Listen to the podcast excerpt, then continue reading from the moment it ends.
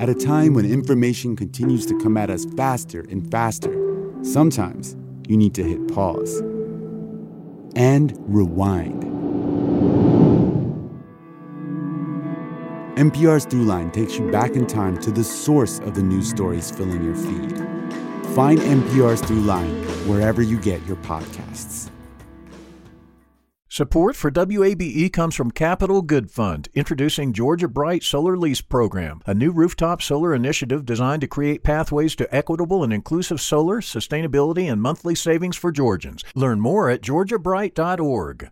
For Friday, April 15th, 2022, it's The Brief from WABE. I'm Emil Moffatt. Atlanta Police Chief Rodney Bryant will retire June 1st after leading the department for two years. WABE's Rahul Bali reports on how the mayor plans to pick the city's next police chief. Speaking next to Mayor Andre Dickens inside an APD precinct in southwest Atlanta, Chief Bryant said he was never going to be chief long term after being brought out of retirement. I think that it is the right time uh, for me to transition. The mayor has a very aggressive plan for this city. Uh, he when he speaks, even now, he speaks in the term of eight years, meaning that he's truly committed to what he does for this city. Mayor Dickens says the next police chief needs to be a good recruiter who can better implement community policing strategies and prevent crime in places like clubs. And while the search for the next police chief will be national, Mayor Dickens hints that local law enforcement will have an edge. We have a lot of great people that are from this police department, as well as uh, adjacent uh, local uh, jurisdictions around us that have a Metro Atlanta understanding. So while national in scope, um, there are some, um, you know, local talent that, that, that are definitely going to be uh, rising up to the top. Mayor Dickens says there'll be town halls, listening sessions, and online surveys to hear from the community and rank and file officers. In southwest Atlanta, Rahul Bali, WABE News. A new report says Atlanta based Southern Company is actively working against public policy to address climate change, despite the company's own announced clean energy goals. Emily Jones has that story. The analysis by Influence Map looks at public statements and behind the scenes action on climate policy, like letters to lawmakers and testimony about legislation. It says Southern Company has worked to slow the transition to clean energy. One example, the company's support of Georgia's law preventing cities from banning gas appliances in new buildings. Report co author Kendra Haven says utilities like Southern Company can have a huge influence on laws. We've seen cases where utilities are engaging over and over in the development of a bill until they get what they proposed, which is maybe a weakened version of that bill. Southern Company responded to the report by touting its goal of net zero emissions by 2050, something the analysis doesn't include because it's focused on public policy. Southern subsidiary Georgia Power does plan to stop burning coal to make electricity, but currently plans to replace some of it with gas, which still generates emissions that cause climate change. Emily Jones, WABE News. DeKalb County's Economic Development Agency has approved $68 million in tax incentives to spur the expansion of Black Blackhall Studios in the southwest part of the county. The Decide DeKalb Development Authority voted unanimously Thursday to offer Blackhall a $34 million tax break over 20 years, plus an additional 34 million to help cover the cost of developing the land. Officials say the expansion will make Blackhall the largest film studio in the state and represents the largest ever investment in South DeKalb. Blackhall is expected to invest around $380 million in the site and could bring more than 2,400 jobs to the area. Avian flu has been detected in bald eagles in coastal Georgia. Molly Samuel reports the virus has been spreading in wild birds and also in domestic flocks around the country. Highly pathogenic avian flu had already been detected in some other wild birds in Georgia. Now, the State Department of Natural Resources is confirming three bald eagles that had been found dead tested positive for the disease, and other eagle carcasses are being tested.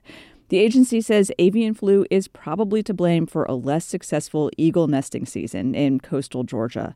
But officials say overall, the birds are still rebounding after approaching extinction decades ago, and the population statewide is strong. The state's poultry industry is bracing for avian flu, but so far it hasn't been found in any commercial or domestic flocks in Georgia. The CDC says it's a low risk to the public. Molly Samuel, WABE News. During this campaign season, WABE has a new podcast called Georgia Votes 2022. WABE's Susanna Capelouto, Rahul Bali, and Emma Hurt from Axios take us on the campaign trail for the latest. Gable Sporting Goods has been in business for over 50 years. They carry gear for fishing, soccer, football, and hunting.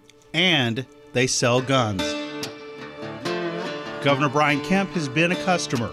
Here at Gables is where Marty and I bought Lucy, her first firearm, a Glock 43X 9mm Marty is Kemp's wife, Lucy, one of his three daughters. Y'all didn't let me finish. A Glock 43 9mm, which she is carrying today.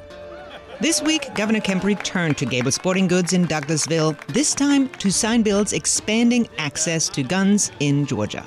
The new law makes permits optional to carry a handgun in Georgia. Supporters call it constitutional carry. Law abiding Georgians, including our daughters and your family too, can protect themselves without having to have permission from your state government.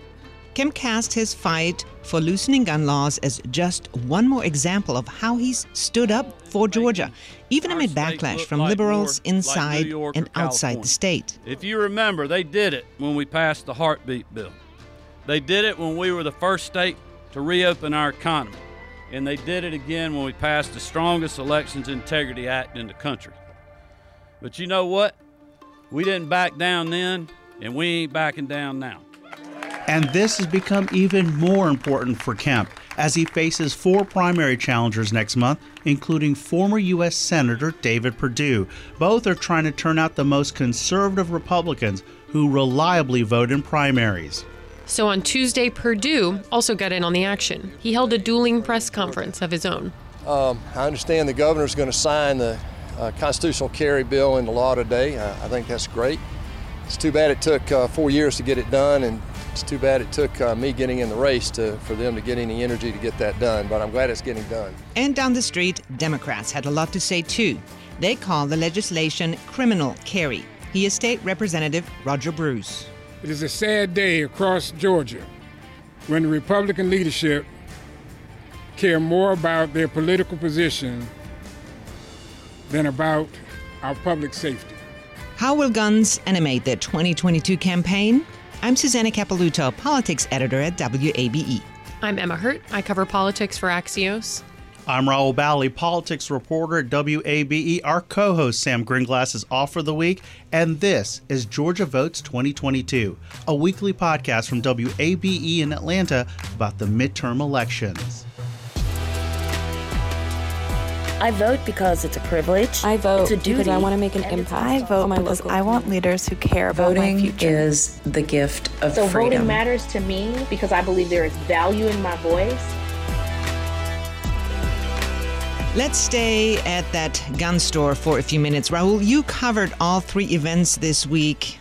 Tell me the significance of this issue for the 2022 campaign. Look, those who support expanded gun rights vote. They are part of that reliable group of primary voters we mentioned in the show open. But they can also be very finicky. I absolutely believe that Governor Kemp could have lost some primary votes if permitless carry had not gotten done.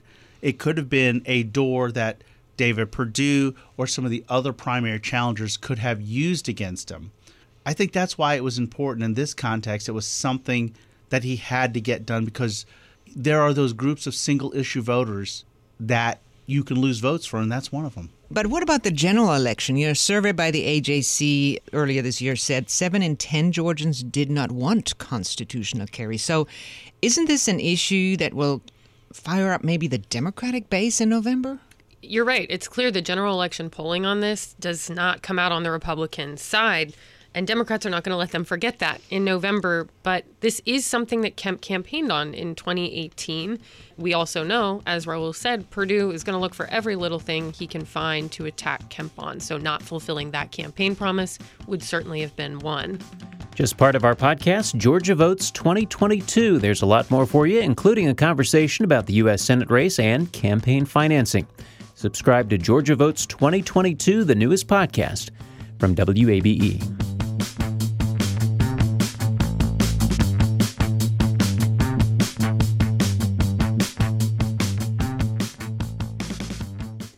And finally, this weekend, Atlanta United plays host to FC Cincinnati at 6 o'clock Saturday night at Mercedes Benz Stadium. The Braves continue their weekend series in San Diego, and the Atlanta Hawks try to keep their season alive Friday night in Cleveland.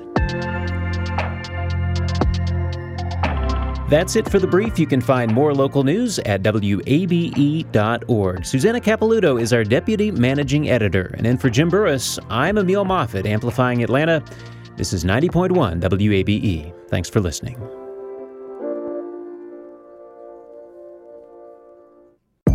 Sounds Like ATL is a music documentary series that takes an in depth look at the artists amplifying Atlanta's famed music community. Built around a desire to highlight Atlanta's diverse and world renowned music scene, each episode features unforgettable, intimate musical performances by fresh new musical guests, each with exclusive interviews about the stories behind their music. Listen at WABE.org or wherever you find your podcasts. The world has changed from shifts in power to a mental health crisis. So, with all this social change, how do we balance the human desire for empathy, the business need for productivity, and the hope to make an impact in our community? This is a new podcast, The Social Impact Leader. I'm Jeff Shinabarger. Join me as we explore people doing work a little different. Available every Wednesday at wabe.org forward slash podcast or wherever you get your podcasts. WABE.